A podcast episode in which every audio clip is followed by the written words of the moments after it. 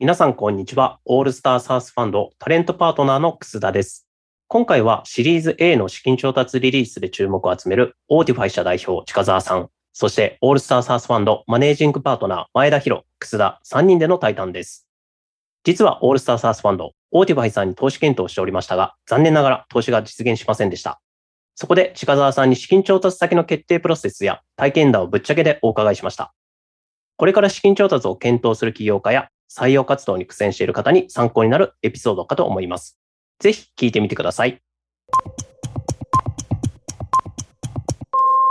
本当に新しいチャレンジで、もしかすると僕らのネガティブキャンペーンにつながるかもしれないですけど、いや、それはないんじゃないですか。投資検討したけど、投資できなかった先との対談という感じでやっていきたいと思ってます。なんで、ここでちょっと生々しくその投資検討のプロセスとか、まあ、その辺の体験談みたいなのをね、近澤さんからお伺いできればなと思ってます。これを公開するタイミングはもうすでに資金調達発表されていて、うんまずはちょっとおめでとうございますっていうあありがとうございます。おめでとうございます。まあ実際、深澤さんからなんかどういった資金調達のプロセスを踏んだかだったりとか、どういったことを考えてたかみたいなのをちょっとお伺いできればなと思ったんですけど、まずは資金調達しようと思った時に、お声掛けする VC ってどういうふうに決めたかだったりとか、どういう基準で選んだかってあります？そうですね。まあ、そもそも今回の背景として、資金調達でアクセルかけたいっていうのがすごいあって、ありがたいことに結構ビジネスとしてはうまく成長していて、すごい金が今すぐ必要っていう感じではなかったので、どちらかというとそのなんか生き残るための資金調達っていうよりかは、どうやったら成長加速できるだろうかっていう視点で資金調達を始めましたという背景がありました。で、その中でどういった方々にお声掛けさせていただいたかっていうと、まあ、僕らの次の大きなマイルストーンというか大きな目標として、やっぱり本当にそのグローバル市場で勝っていく。具体的に申し上げると、まあ、US 市場を取っていくというのが次の大きな目標としてある中で、そこを一緒にできそうな投資家の方々にお声掛けをさせていただいたという形です。まあ、なので、海外とのコネクションがあるとか、海外のスタートアップに対して投資しているとか、まあ、あとはその日本国内だけじゃなくて国外の VC の方々にもお話をさせていただいて、日本国外のマーケットをどう攻めていくかっていうところのパートナーシップを組みたいみたいなところが大きな目的の一つとしてはありました。実際何社ぐらいに声掛けしたんですか？2、30社ぐらいですかね。国外の VC も回ったんですよね。2、30ぐらいやったかな。日本国内閉じればそこまでだとは思うんですけれども、前回の資金調達の反省点として、あんまりちゃんと皆さんとお話できなかったなっていうのがあって、結果あの良い資金調達できたんですけれども、うんもうちょっと幅広くお話ししてもよかったんじゃないかなっていうのはすごい思ったんですよね。ちょうどその時アルケミスト卒業した直後とかだったので、アルケミストの最後の2週間ぐらいがその資金調達のバックアップするみたいな、そういう2週間なんですけど、あそこはすごい面白くて、とにかく会いまくれみたいなこと言われるんですよ。ミーティングアップを何件取ったみたいなのをこうみんなで出し合うみたいなことやってて、そのぐらいこうもうたくさんいろんな人と話をしろみたいな。そういう感じでそのアルケミストの卒業直後は国外の VC とは結構そういう感じで話できたんですけど、国内の VC の方とあんまりなんか紹介ベースとかでお会いして、まあそのままその流れで決まったみたいなところがあったので、そこは逆にもうちょっと幅広く、あ、もしかしたらこの方相性良さそうみたいなところをうん。リストアップした状態で、せーのでこう皆さんとお話しして、どこと良いパートナーシップが組めそうかみたいなのをフラットに考えてもいいんじゃないかなっていうところで結構数は当たってみたって感じでした。えー。実際その DD みたいな本気の検討に進んだのってそのうち何社ぐらいですか？具体的なデータが残ってるので、そういう看板みたいなのがあるんですか？あありますよ。看板作ったんですよ。看板作って、DD に進んだのは、あ全部で30社以上話してますね。直接話しただけじゃなくて、こうなんか紹介お願いしてダメでしたみたいなのもありますけど、はいはい。検討に進んだのは10ぐらいかな。おー10社も DD 付き合って結構大変じゃなかったですか？そういろいろ質問とか資料とかみたいな。リクエストしていただくもの結構みんな共通してたので、そんなに大変じゃなかったですね。皆さん、まあ、ありものでいいからとりあえずくださいっていただけることが多いので、フル DD みたいな話になるともっといろいろ用意しなきゃいけないですけど、今までのその MRR の推移とか、テンションとか、まあそういういわゆるスタースはメトリックスが決まってるからその辺やりやすい部分もある気はするんですけど、まあいわゆるみんなが追ってるものは当然追ってるので、それくださいであるとか、BSPL くださいみたいな話とかはうん。もう決まったりはしてるので、そこはまあ、もう用意してたものがあったので、それをすぐにシェアしてみたいな感じでしたね。ぶっちゃけ話、そのオールスターと話して、投資検討プロセスってなんかどういう体験だったのかとか、時系列覚えてるのであれば、どういったタイムラインで進んだかって共有できます？一言で申し上げると、一番早かった。めちゃめちゃスムーズだったって感じですね。一番早くご検討いただいて、一番早くご回答いただいたっていう感じでした。で、タイムライン的にはどうでしたっけ？多分6月の頭ぐらいに最初にお話しさせていただいて、1、2週間ぐらいでもう条件いただいたって感じだった気がします。そうですね。1、2週間ぐらいで決めましたね。すごいびっくりしました。一番最初にお声掛けさせていただいたわけじゃなかった。まあ、ほぼ皆さん同時にお声掛けさせていただいたんですけれども、うん、その中でももう一番早く、あの、条件をいただいたので、いや、このスピード感すごいなと思いましたね。決めやすかったですね。一つはもうなんかメトリックスはすごい綺麗にまとまっていて、うんチャーンレートも MRR のその年度成長率もそうだし、LTV キャックもそうですし、まあ、その辺かなり綺麗に整理されてたのと、指標が分かりやすくトップ25%に入るぐらいの指標に入ってたので、指標だけ見ると結構そこは A クラスだったなっていうのが見えたんですよね。僕らあの投資検討プロセスで Autify の従業員ほぼ全員と話して。あ、そうそう、めちゃめちゃ会っていただいて。僕ら結構その投資検討で一番大事にしてることの一つって、まあ、組織の部分なんですよね。やっぱ SARS って少数制ではできなくて、もう ARR100 億作るとするともう300人ぐらい必要で、300人いる組織も必要だし、300人を引っ張れるような経営者が必要になってくるので、実際に近澤さんたちがそういった器なのかどうかだったりとか、まあ、実際今のその組織の状態って本当に健全なのかどうかだったりとか、うん、まあ、その辺結構見てやりましたね。で、そういう意味で言うと本当にお世辞でもなく、すごく素晴らしい文化だなと思っていて、助け合いの気持ちがものすごい強かったりとか、あとお互いのリスペクトもすごい高かったりとか、近澤さんの素直さみたいなのもすごく伝わってきたし、それに伴って社長として変化していってるのも結構みんな実感できてるというか、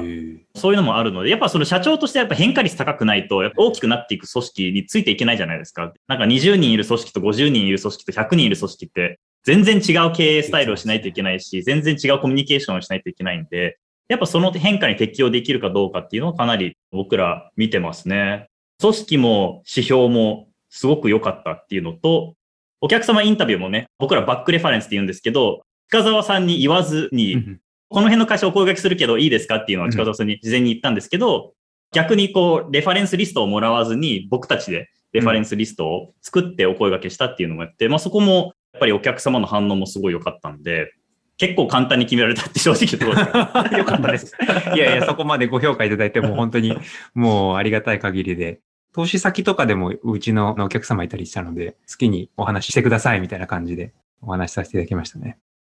投資検討プロセスなんかこう学びになった部分だったりとか、気づきになった部分とかがあったりします？うちとのだけじゃなく、その他の VC とも話してる中でいいんですけど。起業家とのこう、距離感とか、コミュニケーションの仕方とかはやっぱり各社いろいろ差はあるなとは思いました。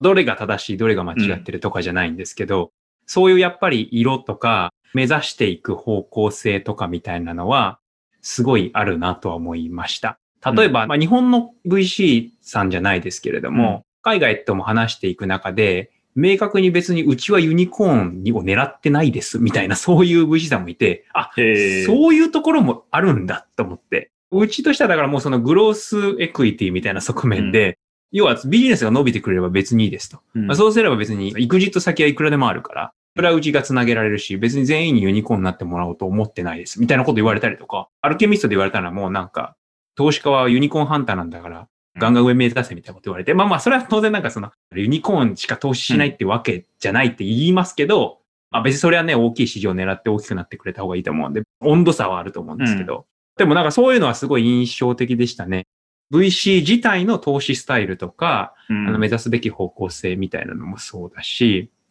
企業家とどうコミュニケーションを取っていくのかみたいな、ハンズオフなのかハンズオンなのかみたいなところとかも、すごいやっぱりカラーが出るなっていうふうに思いましたね。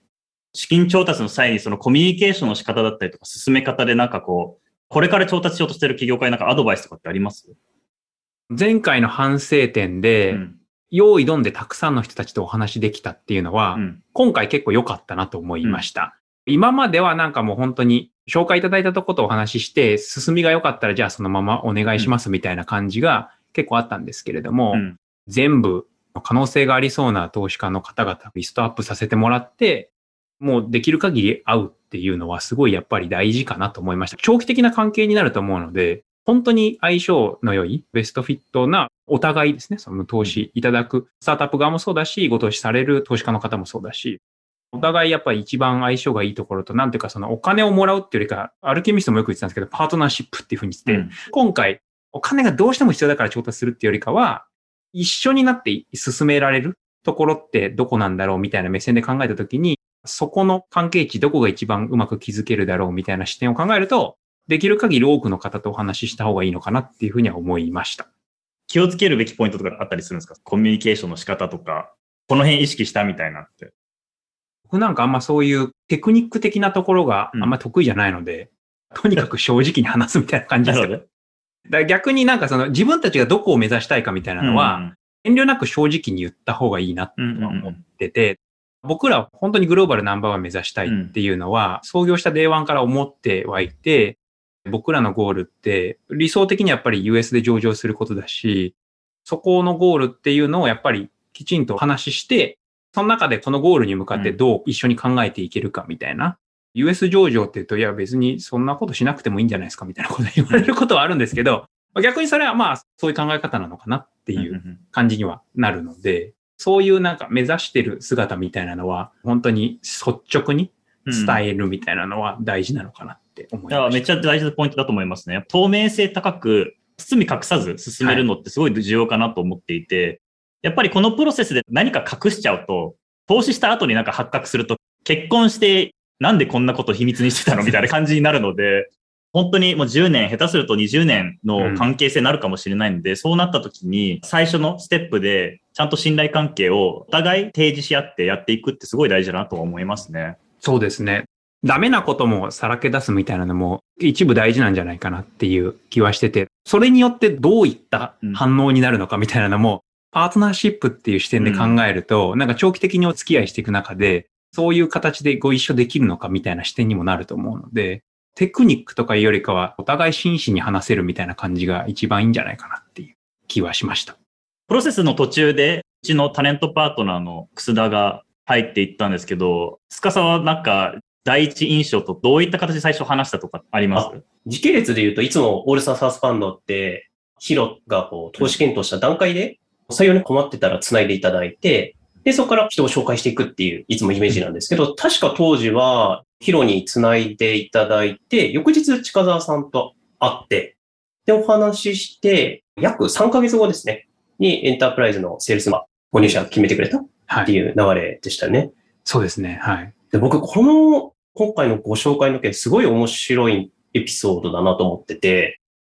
確か近澤さん、これ1年ぐらい決まってないポジションだったんですよね。そうそうそうそう、1年くらい決まったね。で、お会いした時の印象って、近澤さんがすごくなんかこう、自信なさげに、取れますかね？みたいな。いや、取れないなーっていう感じでしたね。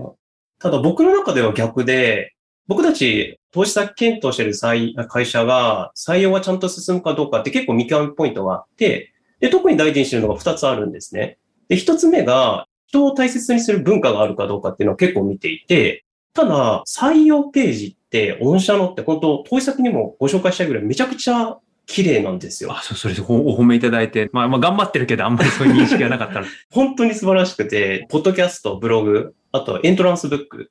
開示してる情報がご入社いただく人に向けて大切にしますよっていうのがひしひし伝わってくる内容だったんで、全然違和感がなかった。近田さん会うとすごく自信なさげにおっしゃるんで、あの採用ページっていつから作られたんですか？でも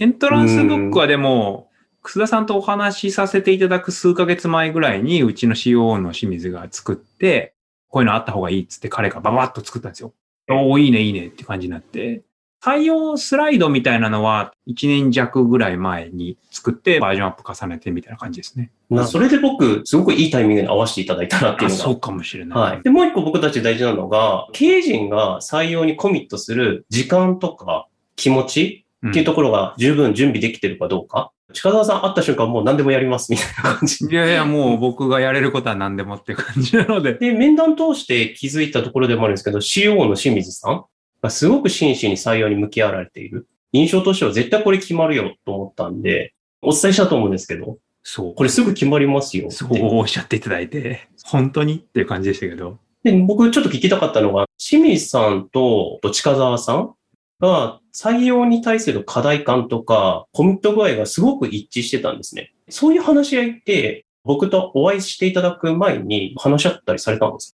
ボードのメンバーでもよく話してるし、清水に大体採用の部分は大きく任せていて、彼が引っ張る形で採用担当とかリクルーターとか、上段の戦略作ってやってるってところで、定期的にキャッチアップはしてたので、課題の意識とかは自然に合ってたのかなっていう感じはします。よくあるケースとしては、そこの課題の認識のズレとかで、やっぱり CEO が担当しないと、こんな早期に決まらなかったりするんですよね。でも、清水さんの動きとか、フォローの仕方とかって見てると、すごくそこが近澤さんと一致してたんで、そういった話し合いの時に意識してるポイントとかってあったりされます？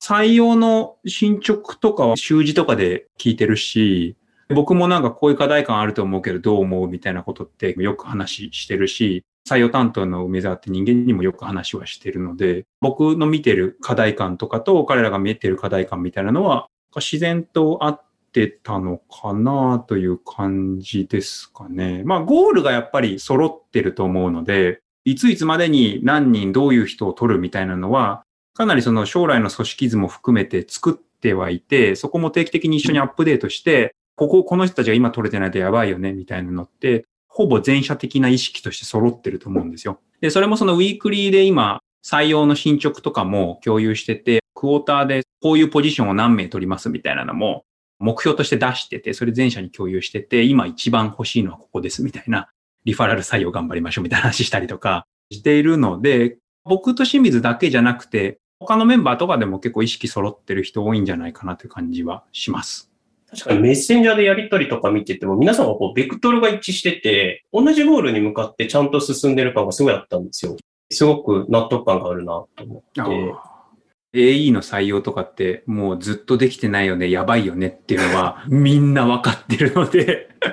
全力で取りに行こうみたいな感じのムードにはなってると思います。事業って今のフェーズってまだまだ先が読めない中で、採用計画ってどれぐらい先まで引いていらっしゃいます？大体でも来年末ぐらいにどのぐらいになるみたいなところまでは引いてます。最大2年ぐらいっていう感じですかね。すごい雑なやつだと3年4年ぐらいまで引いてるんですけど、そこはよくわからないので、来年の末ぐらいで目標達成するとしたらこうしなきゃいけないよねみたいなところは結構決まってますね。そこをしっかり共有して、ベクトル合わせてってことですか？ね。そうですね。はい。それはもう各チームのリーダーとかにも共有して、何人ここまでに取んなきゃいけないよね。もっと必要な人いるとか、定期的にコミュニケーションしながら計画すり合わせてってことをやってます。なんかそこがすごく重要なポイントなのかなっていうふうに感じました。ヒロさんとこれどうです？ハイクラスの人材が早期に決まる会社のなんか共通点とかあります？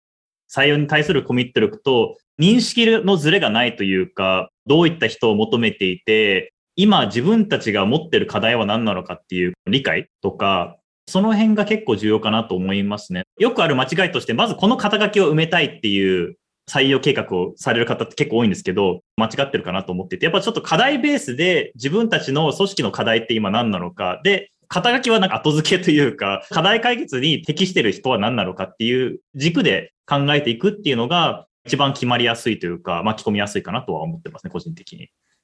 僕よくその burning needs って言ってるんですけど、採用も burning needs で、目に見える形で燃えちゃうと手遅れなんですけど、火の手が上がりそうみたいなところで食い止めるのが正しいと思うんですけど、燃えてない課題のところに採用しても絶対うまくいかないので、この課題を解決するのはこういう人みたいなところから始まらないと、なんか適切なペルソナが書けなくて、JD が書けないんですよね。でどういう人が欲しいんだっけみたいなのって、なんかすごいすり合わせる必要があると思ってて、最近オープンした QA マネージャーってポジションもそうで、明確に直近課題が出てき始めて、これから大きくなってきそうっていう中で、じゃあそれを解決する人ってどういうスキルを持ち合わせてるんだろうとか、どういうところにいるんだろう、どういう経験積んでるんだろうみたいなのを洗い出して、で JD 作って、みんなでレビューして、これでいいんだっけみたいな。で、じゃあこの JD を満たすにはどういう質問を聞けばこれ測れるんだっけみたいなところから、逆算して面接の質問に落としていくみたいなことをやらないとフィットする人って取れないよな、みたいなのはすごい思いますね。皆さん採用って考えちゃうと難しく考えるんですけど、事業に置き換えてくださると、経営者の皆さんプロなんで、そういった考え方にしてもらった方が、純粋にこう採用がうまくいったりするケースってやっぱ僕も客観的に見てて多いなっていう。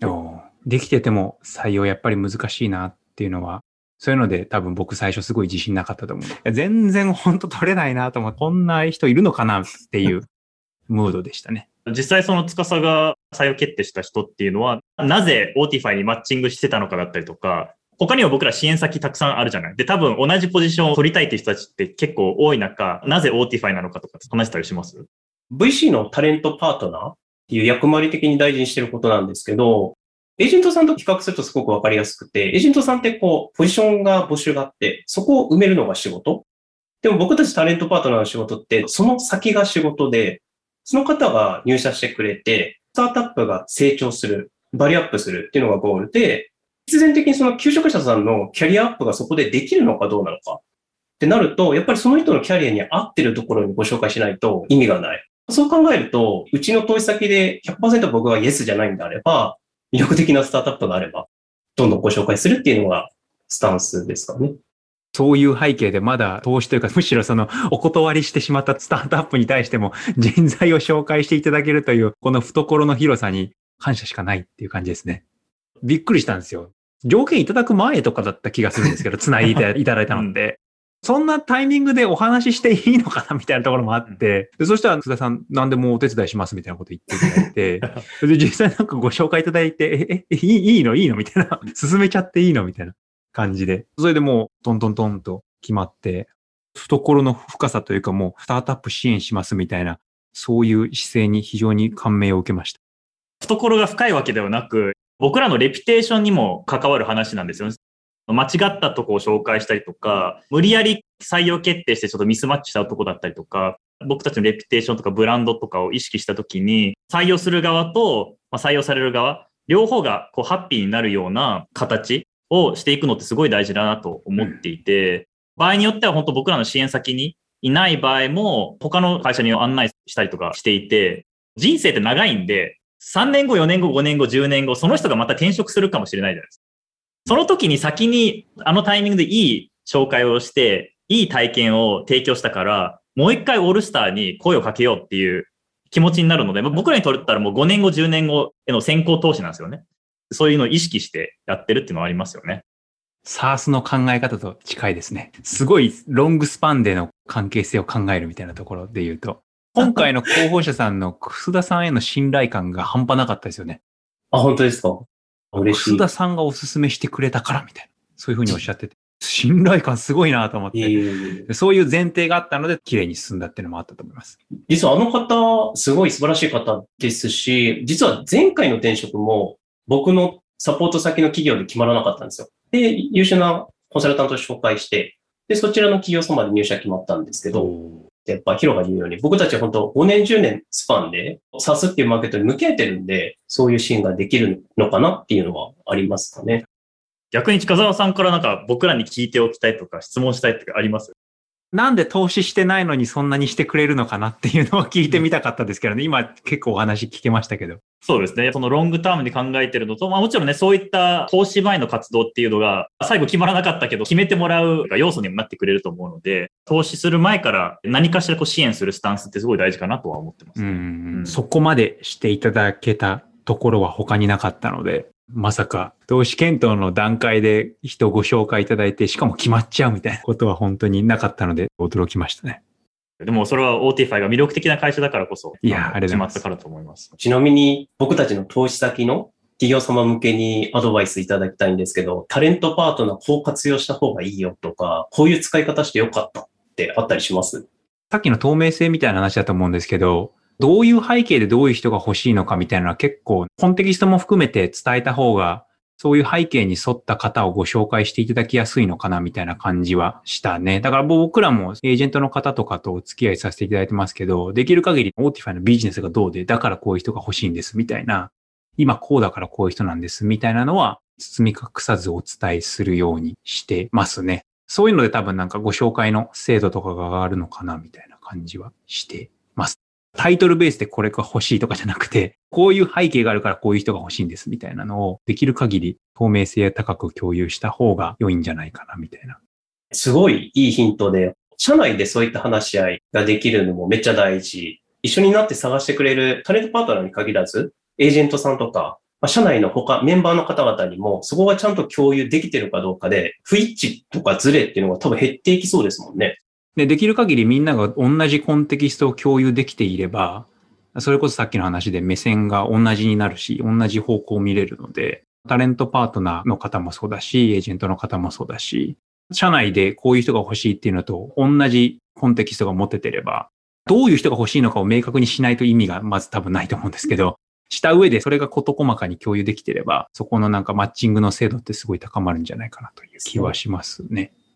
言語化、可視化みたいなところまでやってってことですよね。もやっとしたところできる限りなくすみたいなのは、ジョブディスクリプションも細かく書くようにしてますし、ふわっとカルチャーフィット合う人を採用してますみたいなのじゃなくて、何をしてもらいたいのかみたいな。それをやるにはどういう能力が必要なのかみたいな。できる限り鮮明にするみたいなのは大事なんじゃないかなと思っています。起業したての経営者の方々だったら、人材のインプット情報が少ないんで、求人票に落とせない人も多いと思うんですよ。近澤さんがこうスムーズに落とせたのって、どんなインプットとか、どんな人に相談したからそこがクリアにできたんですか？自分がやってたからですね。採用って課題の話もそうなんですけど、権限以上していくことだと思っていて、最初は僕であったりとか創業メンバーの人がすごいカバレッジでいろんな仕事をすると思うんですけど、ボリューム増えていくその人ではどうにもならなくなるので、だんだん宣言以上していくみたいな感じだと思うので、自分が今までやっていて課題だと思ってたことっていうのはリストアップできるし、それをさらに自分よりできる人を採用するみたいな感じだと思っていて、僕がやってたのはここまでだけど、さらにここまでやってほしいみたいな感じだと、もう本当なんか業務レベルで何をすればいいかみたいな結構事細かく出せるかなと思ってて、そこはなんか自分たちの業務ベースで割と出せてくんじゃないかなっていう気はしてます。例えば人事の方が入りました。じゃあ求人票お願いしますじゃなくて、誰がそこの裁量を持ってたのか、で、その人を巻き込んで一緒に求人票を作るとか、人材のペルソナを作り上げるって結構大事ですよね、そうなると。うちはやっぱりその採用マネージャーをきちんと各ポジションにアサインするようにしてて、その人に最初のジョブディスクリプションのドラフトを書いてもらう。僕がやってた仕事で誰か次の人を採用するんだったら僕が書くし、そうじゃなくて営業メンバーでその人がやってた仕事をまたもう一人必要みたいな話になったらその人が書くし、そうするとその業務レベルの解像度ってめちゃめちゃ高いので、ここをやってほしい。で、ここはできてなかったけど本当はやってほしいみたいな。もっと長期的にはこういう能力が欲しいみたいなのって、その現場のメンバーはすごい解像度高く持ってるはずなので、そういう人を採用の責任者として置いて、ジョブディスクリプションの完結から採用のクロージングまで一連のプロセスをやっぱり持ってもらうっていうのは大事なのかなって思います。採用マネージャーのアサインめっちゃいいなと思いました。最近ですけどね、なんか、やっぱり、それまではまだ人数も少なかったから、みんなで書いてレビューしてみた感じでしたけど、最近はもう採用のマネージャーをつけるように、その人がジョブディスクリプションを書いて、採用プロセス考えて、どういう質問すればいいのかっていうのは、その人だけじゃないですけど、関わる人たち、誰に入ってもらうのかっていうプロセスの設計もそうだし、そこで何を聞くのかっていうのは、ジョブディスクリプションから逆算できることなので、それをちゃんと設計してもらうっていう感じにしてますね。広さんから見てどうです？なんか他の投資先で、こういう進め方をしてるとこ採用うまくいってそうに見えるとか、投資家目線あります？人事に丸任せにしないというか、採用の KPI はもう人事採用チームが持つべきみたいな感じではなく、採用の KPI はもう連帯責任しちゃう。例えば CS のマネージャーは CS の採用 KPI を持つし、セールスのトップもセールスの人材の採用 KPI も持つみたいな状態にしていくと、よりこう連携力も高まっていきますし、ある意味自分がこの連携していかないと自分たちの首を絞めるみたいな状態になるので、コミュニケーションも上がってくるし、面接プロセスの一緒に磨いていきましょうっていうスタンスにもなっていくので、やっぱそういうスタンスを持ってる会社は本当に組織として巻き込み力高いですね。採用担当だけでやるっていうのはかなり無理がありますよね。なんていうかさ、全部の業務知ってるわけじゃないし、そこだけで JD かけるかって絶対に無理ですよね。採用、最近インタビューした会社様で、人事不在で従業員数80名かまで増やした、リファラル採用だけで増やした企業様とかって、さっきの近澤さんのお話と近くて、採用マネージャーをちゃんと置いて、一応採用担当はいるんだけれども、当事者意識持って全員でやっていくみたいな文化がちゃんとできてるなっていう。全員巻き込むみたいなのものすごい大事ですよね。採用を他人事にしないというか、自分の仕事を楽にするというか、そのスケールするために採用していくので、全員関わらせるみたいな、僕らもやっぱりまだまだ課題があって、本当にみんな同じ意識で採用に臨むみたいなのは、マジで大事にしなきゃいけないなって最近思ってます。それでやっていらっしゃることってあります？こう全員がこう巻き込まれるような。あ、そう。最近だから、そのリファラル採用を強化しようと思って、みんな全員で集まって、30分か1時間ぐらいブロックして、友達をリストアップしようみたいな感じで、そのリファラルのデータベースを作って、で、特に採用の切迫度が高い人たちは人事からコミュニケーションして、あ、僕の方から連絡しましょうかとか、ここどうなってます？みたいな感じで全員に対してその採用に関わらせるみたいなそのリファラル採用の取り組みでちょっとやってたりします。今、従業員数何人ぐらいでしたっけ？今、31人まで決まってます。リファラルの文化づくりって30から40ぐらいまでに出来上がるのが理想的ってよく言うんで、本当まさしく今ですね。今までは個人の努力でやってただけなんですけど、30弱とかいたら、いや結構集まるはずだよなと思って、で、号令かけてやって、実際だからリファラルリストが220人ぐらい集まったのかな。それこそ何でしょう、220人、1割は難しいかもしれないけれども、1割もし採用できたら20人で、もうもっと早くやってもよかったなっていう感じでした。ヒロさん、なんか投資先でもリファラルのあのメモリーパレスとかやってる投資先は結構うまくいってるとこ多いですよね。そうだね。メモリーパレスすごくいいツールで、本当に 高校の同級生から一緒に寮で過ごした人だったりとか、どっかのクラブで出会った人まで、深いとこまで掘り下げるフレームワークなんで、めちゃくちゃおすすめですよね。メモリーパレスっていうフレームワークがあるんですか？うちのブログでも取り上げてるんですけど、でもリファーラル採用を促進するためのちょっとツールとかフレームワークとか質問集みたいな感じですね。いや、すごい勉強になりました。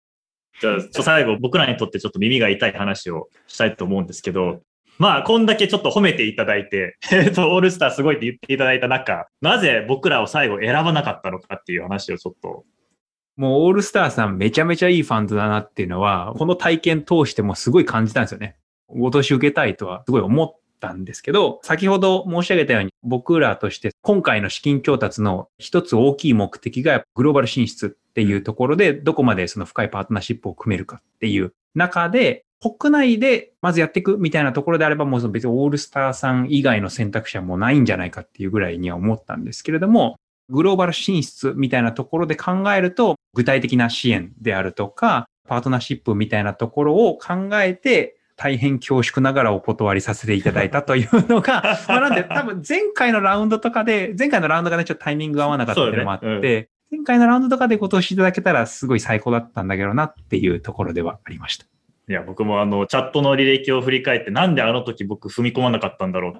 前回もだから、そのヒロさんとお話しさせてもらって、お話の体験とかすごい良かったし、ご投資受けられたらなと思ってたんですけど、まあ、あの時はちょっとタイミングが合わなかったので。僕らの反省点としては、もっと早いタイミングで踏み込んでいけばよかったっていうのが一つと、まあ、二つ目はね、特にここを強調した強みではなかったっていうのもあるんですけど、提案の具体性みたいなのは上げていかないとなとは思いましたね。グローバル展開がもし目的なのであれば、やっぱそれに沿ったメニューじゃないですけど、何かを提示できたら、どちらにしろ多分最後決まんなかったかもしれないですけど、角度は上がったかもしれないなっていう感じですね。海外投資家さんとのこう、つながりとかはすごく魅力的だと思うし、うん、その辺はだから僕があのヒロさんにお声掛けさせていただいた理由でもあったので、そういうそのなんか海外投資家からの調達みたいな、そういうパスを考えるとやっぱりすごくオールスターさん良いなっていうふうには思っています。これから多分グローバルで戦う SaaS 企業増えてくると思うので、僕らも何か魅力的なポジショニングは取りに行きたいなと思ってるんで、もしかするとちょっと Autify のお力でお借りするかもしれないですね。多分 これからものすごいグローバルで活躍すると思うので。いや、もうガンガン頑張ります。つかさから他になんかあります？なんかコメントとか。このポッドキャストって、これから転職を考えられている人も聞いてるかなと思うんですけど、グローバルっていうキーワードとか、人を大切にするっていうキーワードで言うと、僕は本当、フラットにおすすめの Autify は一社なんで、もしご興味ある方は、採用ページめっちゃおしゃれなんで 見ていただいて。ありがとうございます。はい。すごい、あの、代わりに宣伝していただいちゃってありがとうございます。グローバル SaaS 興味ある方はぜひって感じですね。ちょっと今日はどうなるかすごく心配してたけど、なんとか普通に終えたっていうか。普通に終えた。別にすごくネガティブなあれでお断りさせていただいたってわけじゃないから、僕本当に純粋に ALL STAR さんすごいいいファンドだなって思ったし、これもだから包み隠さずお話しして、うまくまとまったというか、そうですね良い、良い内容になったんじゃないかなって感じです。そんな気がします。今日は本当お忙しい中、ありがとうございます。はい、とんでもないです。こちらこそありがとうございました。